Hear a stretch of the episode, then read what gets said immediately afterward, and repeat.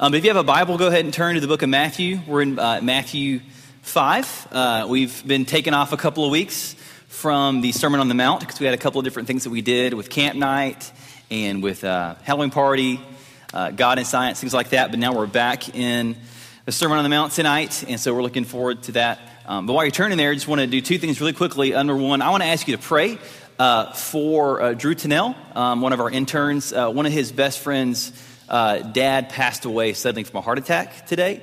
And so he was going to be with us tonight, but he actually um, is heading to um, Gardendale here soon. Um, but just a really tragic thing. So pray for the, um, the Everhart family, if you will, tonight, because um, it was a church staff member at his home church, uh, Sunday school teacher of his, and just a really heartbreaking thing. So pray for that family, if you will, tonight.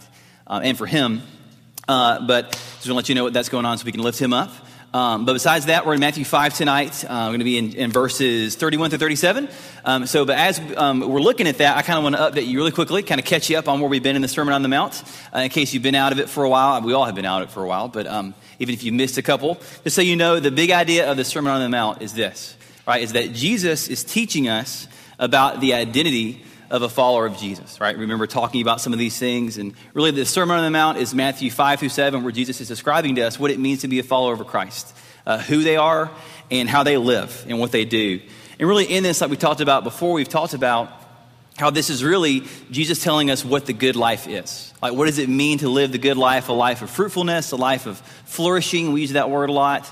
Uh, and really, what does it mean to be a good person? Like, really, what does it mean to be a good person? And we find all of that in relationship with God and this idea of the kingdom of God that we're brought into. And so a lot of this kind of stuff even is kind of circling around the kingdom. Uh, but at this point in the sermon, Jesus is kind of talking about what it really means to be righteous. And that's a good church, church word we use a lot to talk about what does it mean to be right with God? Like, what does it mean to be a good person? And we've talked about how the religious leaders of the day, the Pharisees, uh, had this kind of external idea of what it meant to be righteous. That to be approved by God, he simply had to live by a, a list of do's and don'ts, like check boxes that you could check off. Okay, well, I, I, didn't do that. I didn't do that. I went to the temple to pray today, and, and I'm, I'm good. Me and God have to be good. But Jesus comes in, and as he brings in the kingdom of God, as he begins to teach, you know, listen, like, I'm God, I'm really teaching what it means to be right with me because I'm Jesus, you know. Like, he's saying, no, listen, that external set of, of rules and do's and don'ts is completely not the idea. You've missed it. It's not about just the external obedience, it's about your internal obedience. It's about your heart obedience. And he, he begins to give examples of this. And, and we saw weeks ago, really like a month ago now, we saw the examples of anger and lust and how, you know, we can, you know, obey the Ten Commandments by not killing anybody, but yet if we, uh, if we harbor bitterness and anger in our hearts, we're disobeying what it really means uh, to be reconciled and be a lover of all people.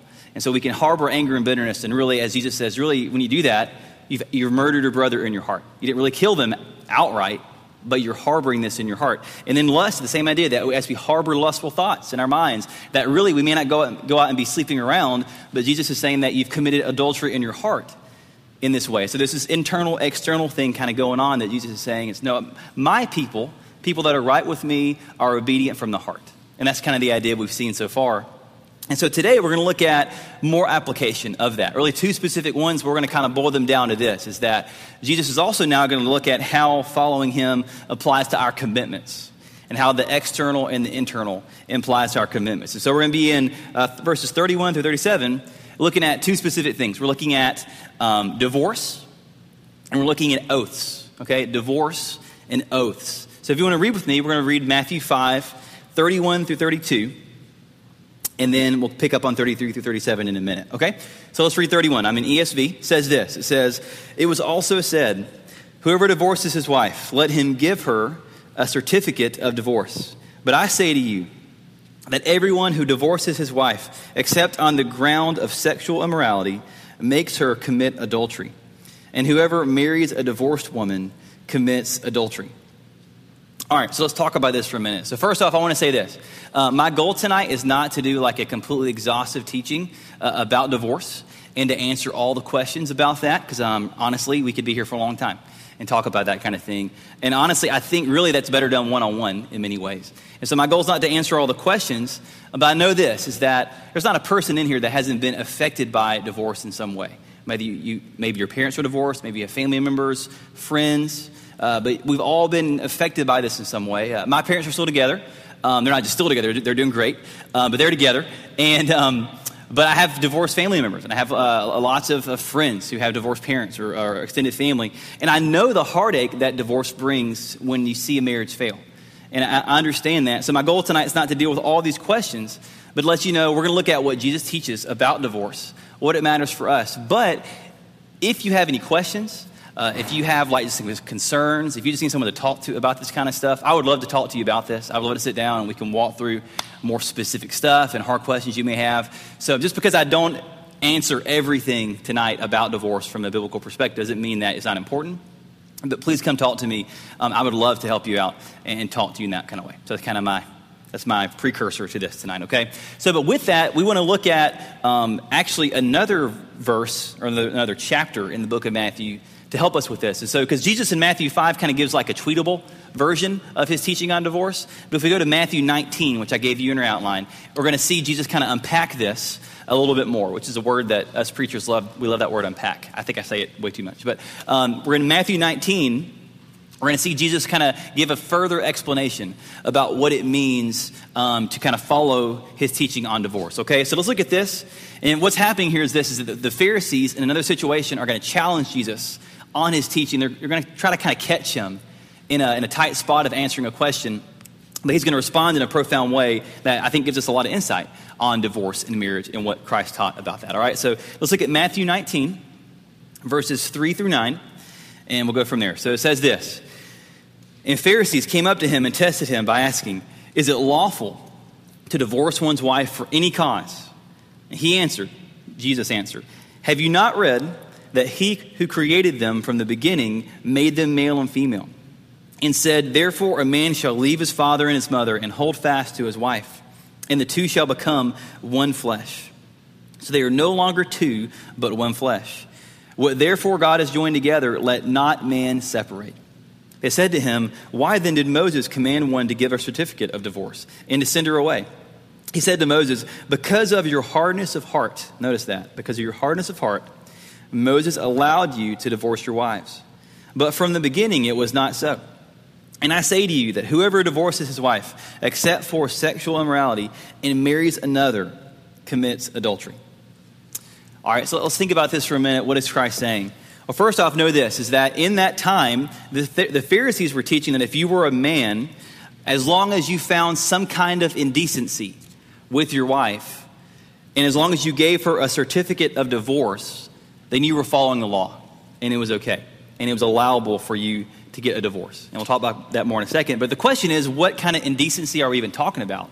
First off, if you do some research, um, you find this. There's a rabbi, uh, his name was Hillel, and he taught a lot about the different like things that you could, you know, use as permissible to divorce your wife. And there's lots of them, but even things as small as her like being a bad cook and like burning your food was apparently acceptable in the Pharisees' eyes for a reason to divorce your wife.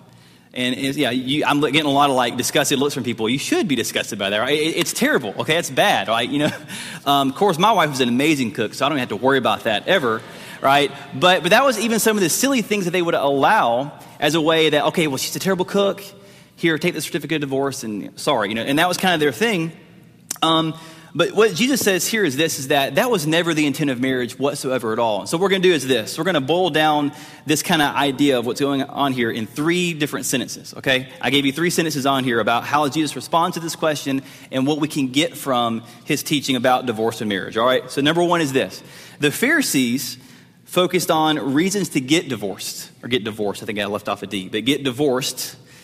Jesus focused on honoring marriage. And if you notice this, Christ does this all the time. I love this. He like they ask him a question, he doesn't even respond to the question. He just like launches in like to a different thing. I love that. How Jesus does that. He's like, I don't want to deal with your ridiculousness of your questions. I'm going to tell you what's real. He doesn't respond to the question, but instead he, he goes straight to God's intent on marriage, right? He says this, that, that God's design for marriage doesn't come from Moses.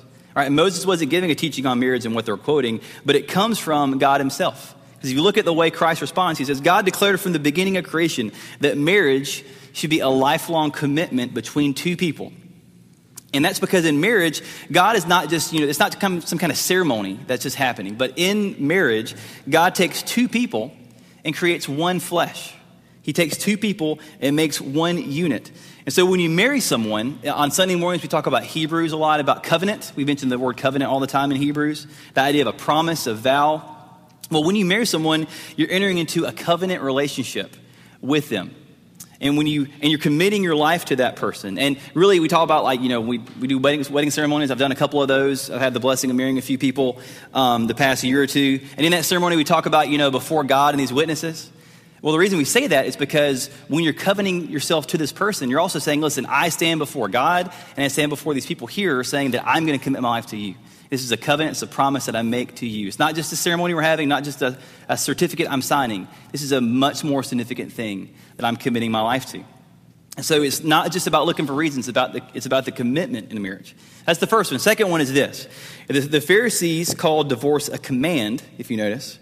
But Jesus said it was allowed only because the hardness of human hearts. Okay? Because if you notice in this conversation, Jesus uh, the Pharisees responded to Jesus saying this Well, why did Moses command us then to uh, give a certificate of divorce and send our wives away? Well, if you look at this, what they're kind of referencing is Deuteronomy 24. So if you want to flip, you can. It's a little bit farther away from Matthew, but if you want to flip, you can look up Deuteronomy 24, 1 through 4. But I want to read it for you so you know what they're referencing. All right? So in Deuteronomy 24, 1 through 4, they're referencing this command or this passage from Moses. It says this When a man takes a wife and marries her, if then she finds no favor in his eyes, because he has found some indecency in her, in her that's, that's where it comes from, and he writes her a certificate of divorce and puts it in her hand and sends her out of his house, and she departs out of his house, and if she goes and becomes another man's wife, and the latter man hates her and writes her a certificate of divorce and puts it in her hand and sends her out of his house, or if the latter man dies, who took her to be his wife, then her former husband, who sent her away, may not take her again to be his wife after she has been defiled. For that it is an abomination before the Lord. And you shall not bring sin upon the land that the Lord your God is giving you for an inheritance. All right, so was that confusing? Yes. Okay, that, that's kind of the point. It's a really confusing passage because here's the deal Moses is talking about like a very specific kind of situation, like circumstance. He's basically saying that if, if, if a man marries a woman and they get divorced, and then she goes on and remarries somebody else, and then that guy dies or they get divorced, and she wants to come back to her original husband, no, you can't do that. That's kind of the idea of what's happening. That's what the description is. Um, and really, the reason that Moses gave that warning is probably really more about a warning against men for making a quick decision to divorce their wife, and really to probably to protect women from being exploited. Okay, but here's the point is that you notice there's tons of ifs and ands and all kinds of like caveats on that. The point is this is that Moses is giving instructions in a specific situation. He's saying, all right, if you're going to do this and if this is going to happen, then this is how you should do it. All right? This is not Moses giving a command at all right? This is Moses making an allowance. It's, it's a concession that's been allowed. And that's what Jesus is saying is that no, that, that was a concession because of your own sin, because of your hardness of heart, that if this is even going to happen, this is the way to do it. But he's saying that's not the point of marriage. That's not the, your intent in marriage at all. It should be to look for a way out, right? But instead, it's a completely different thing we'll talk about in a second, all right? That's not God's design. So look at point three. The Pharisees took divorce lightly we saw that with the, the cooking and things like that, right? But Jesus took it so seriously that aside from one exception, he called it adultery. Because if you look at his last sentence there in that passage, which he also says in the Sermon on the Mount, Jesus concludes by saying this that whoever divorces his wife except for sexual immorality and marries another commits adultery. And so, in that, he, he's kind of assuming, he's implying this is that if that couple gets divorced, then the woman's going to go off and marry somebody else. That's why he says that he makes her commit adultery, all right?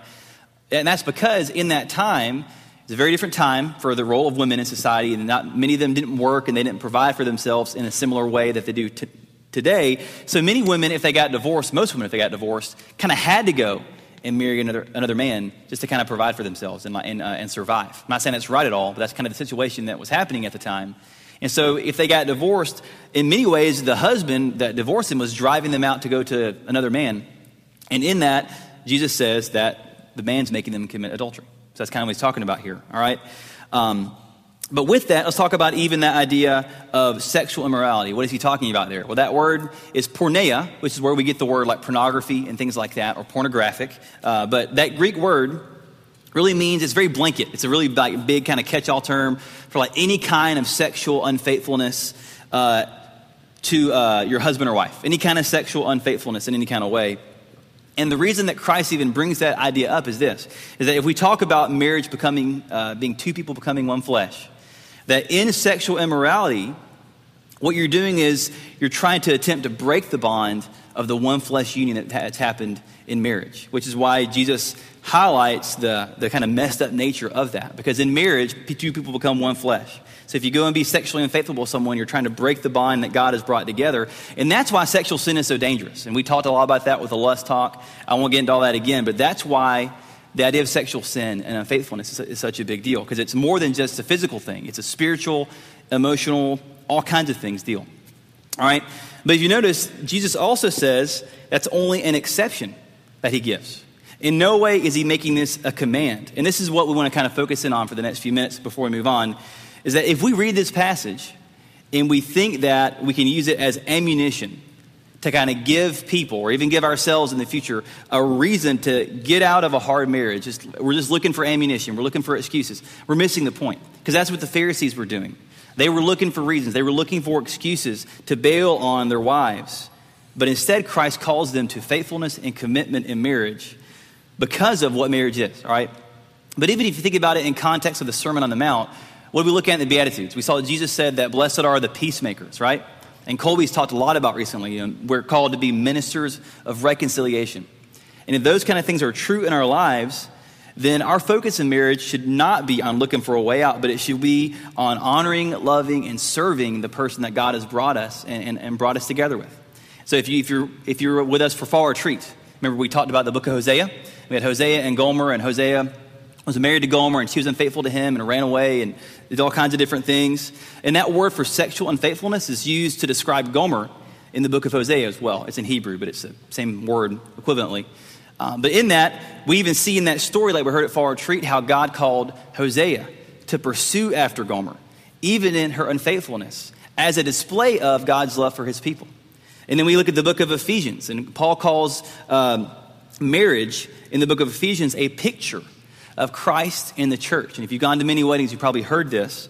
But marriage is a picture of Christ in the church, and that as a husband lays down his life for his wife, he images and, and reflects how Christ has laid down his life for the church. And as the church, and just as the church loves and respects and honors Christ, the wife loves, serves, and honors her husband. But it's this picture of two people that are laying down their lives for each other, honoring each other, serving each other. You know, it's a beautiful thing, and me and Haley are learning so much about that right now because we just got married, and it's awesome. We highly approve marriage. All right, um, but it's I mean, but it takes work, and it takes you laying down your life for each other, and it takes commitment, and it takes faithfulness, and that's what Christ is pointing us to. And so, what he, what Jesus is saying is this: is that when marriage gets hard, the question we don't ask is this: is not okay, what what reasons can I find to get out of this? This has become way more hard than I thought it was. What can we do to go back to the place we were earlier in our marriage when things were, were better? You know, or what can we do to lay down our lives for each other, to honor God in our marriage and honor the person that He's brought you together with? How can we honor marriage and, and lay down our lives to su- serve and love this person in the same way that Christ has served and loved me? All right, so the question is not we're looking for reasons to get out, but we're looking for reasons to invest and lay down our lives and build up this person you know, and, you know, put in the hard work of building a strong marriage, okay? And I understand there's like so many scenarios that we could think about. You know, what, what about like abuse? What about abandonment? You know, um, what about all the, the, thousands of scenarios that we could talk about when it comes to divorce? And we're not really going to get into that tonight because, like I said, it's better one on one, I think, uh, because there's so many different scenarios to talk about. Um, but with this, I'll say this just because Christ doesn't mention that kind of stuff just because he says things the way he does, doesn't mean he doesn't care. Because if you look at the whole like, narrative of Scripture, we know it's so far from the truth that Christ doesn't care about our suffering, but He is so near to those that are oppressed, that are hurting, that are suffering, that God loves those that are abused, uh, that are hurting, that feel abandoned. And so Christ isn't saying in this passage, okay, well, if you're stuck in a hard marriage or being abused, you've been abandoned, whatever like that, like, you know, just tough it out because divorce is wrong.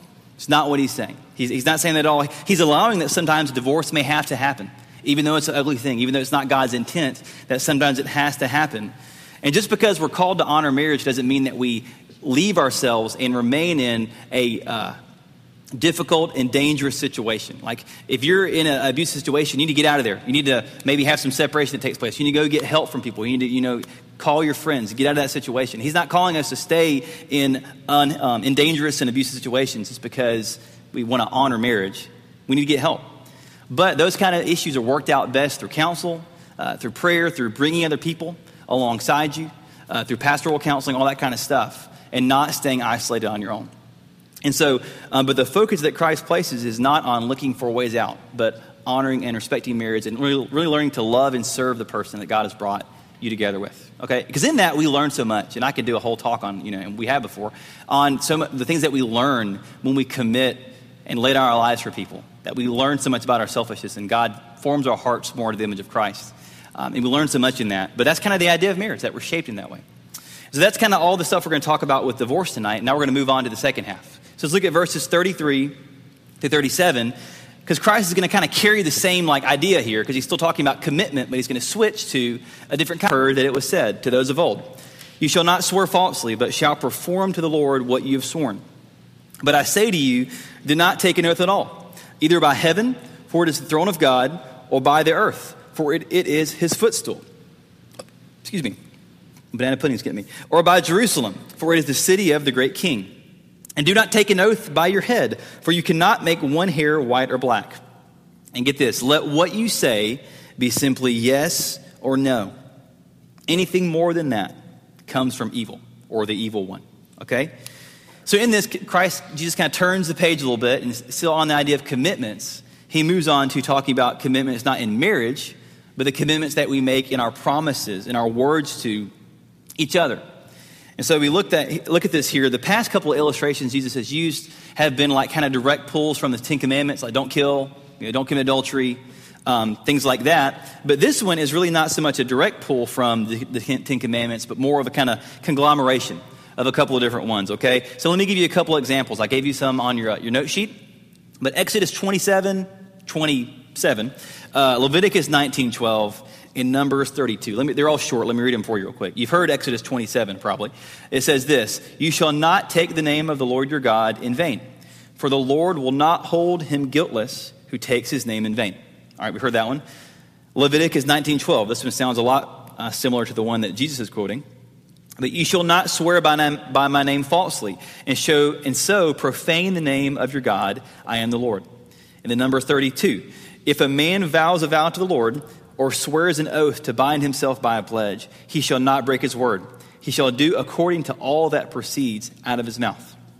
Okay, so what do these verses mean, and what is Christ kind of getting at in this? Well, the reason I included the Exodus 20 verse is because a lot of times we get the whole idea of God's, uh, like taking God's name in vain, kind of twisted, because we, we hear that and we think, okay, I shouldn't say, you know, like certain phrases, and I shouldn't, you know, speak um, irreverently you know, when using God's name, which is, which is true. We should honor God's name and we should respect his name in our speech. That's very much true.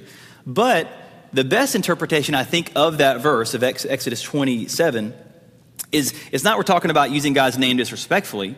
Is this, is that when we say we take God's name on, um, a great picture is like marriage. I'm all about marriage tonight. So, like Haley, she became Haley Bryant. Sorry, sorry I'm Haley. Haley, I'm sorry to call you out like 17 times now, okay? But um, it's a great point. So, she's Haley Bryant now. She took on my name when she got married to me. So, she took on my name, and so she said, okay, I'm going to become your wife. I'm going to become Haley Bryant. I'm going to, I'm to live. The church is the bride of, as your wife now, right? Well, think about the picture between Christ and the church. If the church is the bride of Christ, when we become a Christian, we, in many ways, take on the name of Christ. We become his bride, we become his people. And so to say we take on his name, if you want to talk about the Ten Commandments as wedding vows, which they can be laid out that way, when we take on God's name and we take his name, it's not just saying it, but it's saying, we take it on saying, I'm his people. I'm one of his people. That I am God's, I am Christ. So to take his name in vain then is to say, yeah, I belong to the Lord, but then live in a way that is completely contradictory to the way a, uh, a Christian will live. And I think that fits a lot better into the context of the Ten Commandments and really what it means to like take the Lord's name in vain.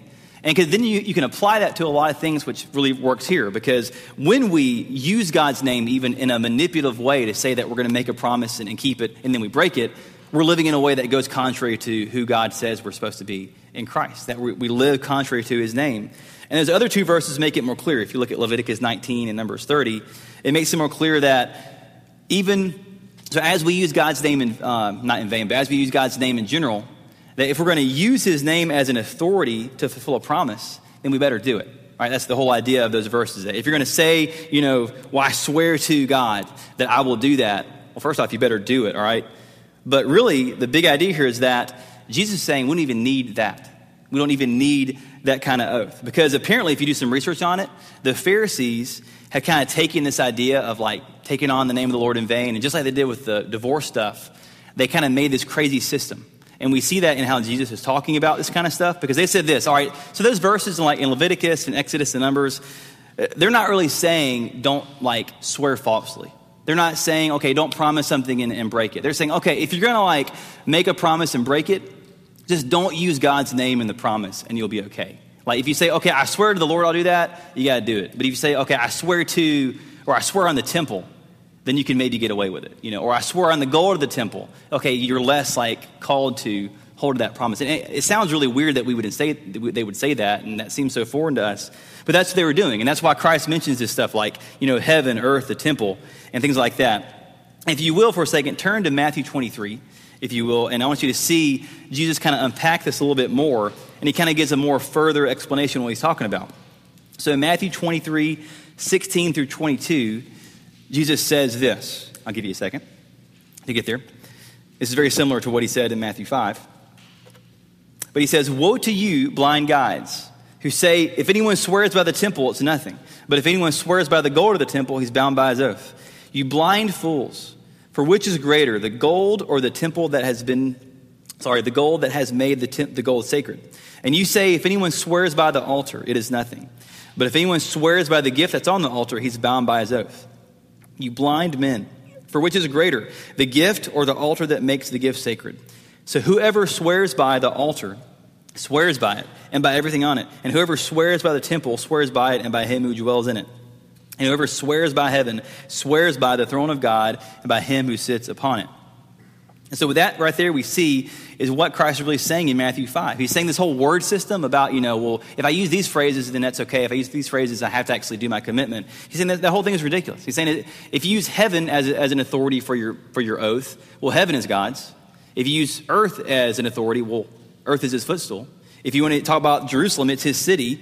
Even talk about swearing by your own head, like I promise on the own hair of my head. Well, that's God's. God made your hair. God made you. God, God makes your hair turn uh, black and gray. I found a gray hair in my beard yesterday. I freaked out. Okay, so like, um, but God makes those things happen as well. Okay, um, and so when you invoke God in these vows, this whole word system is ridiculous because the point is that you're supposed, you're supposed to be a, pe- a person who keeps your promises. And this whole idea of de- deception and lies that they had um, created was really just the Pharisees dragging the name of God through the mud as they used their religious language as a way to get out of commitments. And they used their religious language as a way to kind of, you know, wiggle their way out of different things and, and be dishonest in things. And that's why Christ says here at the end of that passage, or uh, of Matthew 5, he says, you know, don't take an oath at all, but let your yes be yes, as some translations say. Let your yes be yes, and your no be no. Anything else is evil. Because Jesus is saying this the idea is not an external system of like, what, what can I say to get away with certain things? But the idea is this internally, that Christ wants Christians to be the kind of people who are devoted to the truth. He wants Christians to be the kind of people who are so trustworthy and so faithful to their promises that they don't need to come up with extra word systems or use more heavy language to make people believe that they're actually going to follow through with something. But that they're the kind of people that are so trustworthy and faithful that people just take them on their word, that they believe them. Okay? Uh, Christ isn't saying that we, we should never take an oath for any reason. Uh, the Anabaptists and the modern day Quakers, uh, they don't go, they won't uh, put their hand on a Bible in court because they believe, well, Jesus said don't take an oath, so I can't, I can't swear on the Bible for court.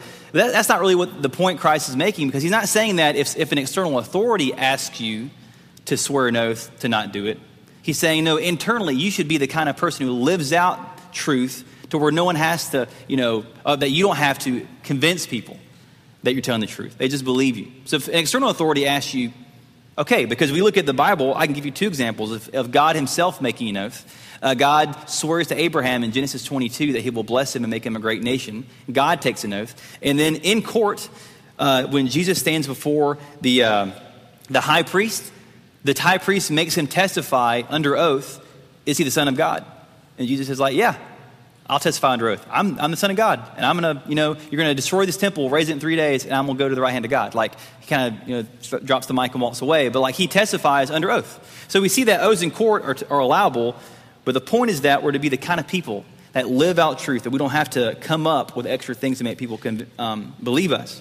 Because oaths exist, and like, you know, swears, like promises in that kind of way, you know, oaths, they exist because of lies, right? But Jesus is raising the bar to say that we should be the kind of people that are so honest that people take us on our word. And so, how does this live out then, honestly? How, how does it live out practically? And we'll begin, we'll begin to kind of close out with that. Um, well, two things. How do we live this out? Two ways. First off, we have to understand that this is kind of, in many ways, impossible on our own. Just like the other stuff that we've seen with anger and with lust, um, on our own, there's no way that we can live out this commandment because if we're honest, our own natural tendency as people is to protect ourselves, right? So it's to protect ourselves, to, to make life as easy as possible, and to do anything we can to make us look as good as possible. And we'll use you, uh, the tool uh, of lying and even little lies and a little deception, little, little twisting of the truth as a way to, um, to control situations and to control things to make us look better, even in very small ways. And we've all found ourselves caught up in this, I'm sure. And even in this case, we, we can lie by committing and promising to do something and, and then backing out and not really doing what we've said. And we see that even though that may seem like a very small thing compared to like, you know, murder, we stand guilty before God.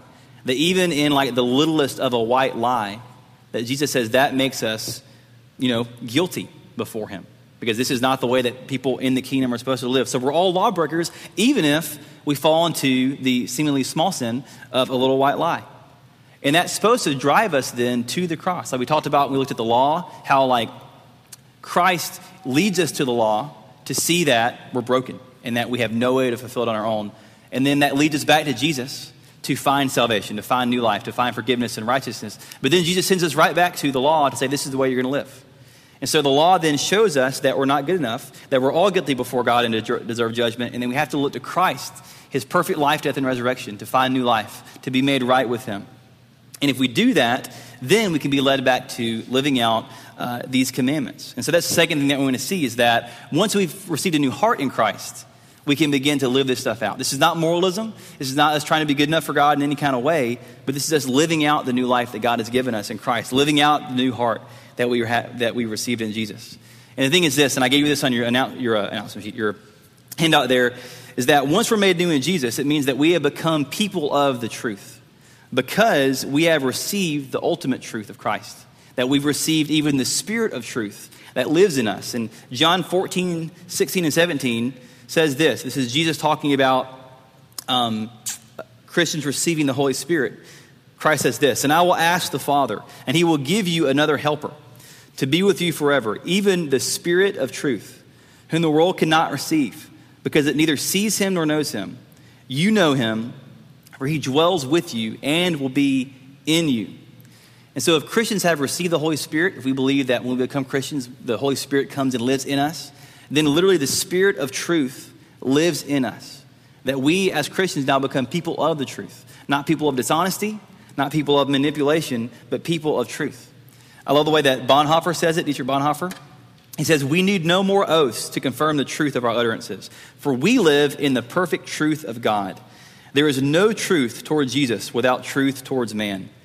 Untruthfulness destroys fellowship, but truth cuts false fellowship to pieces and establishes genuine brotherhood.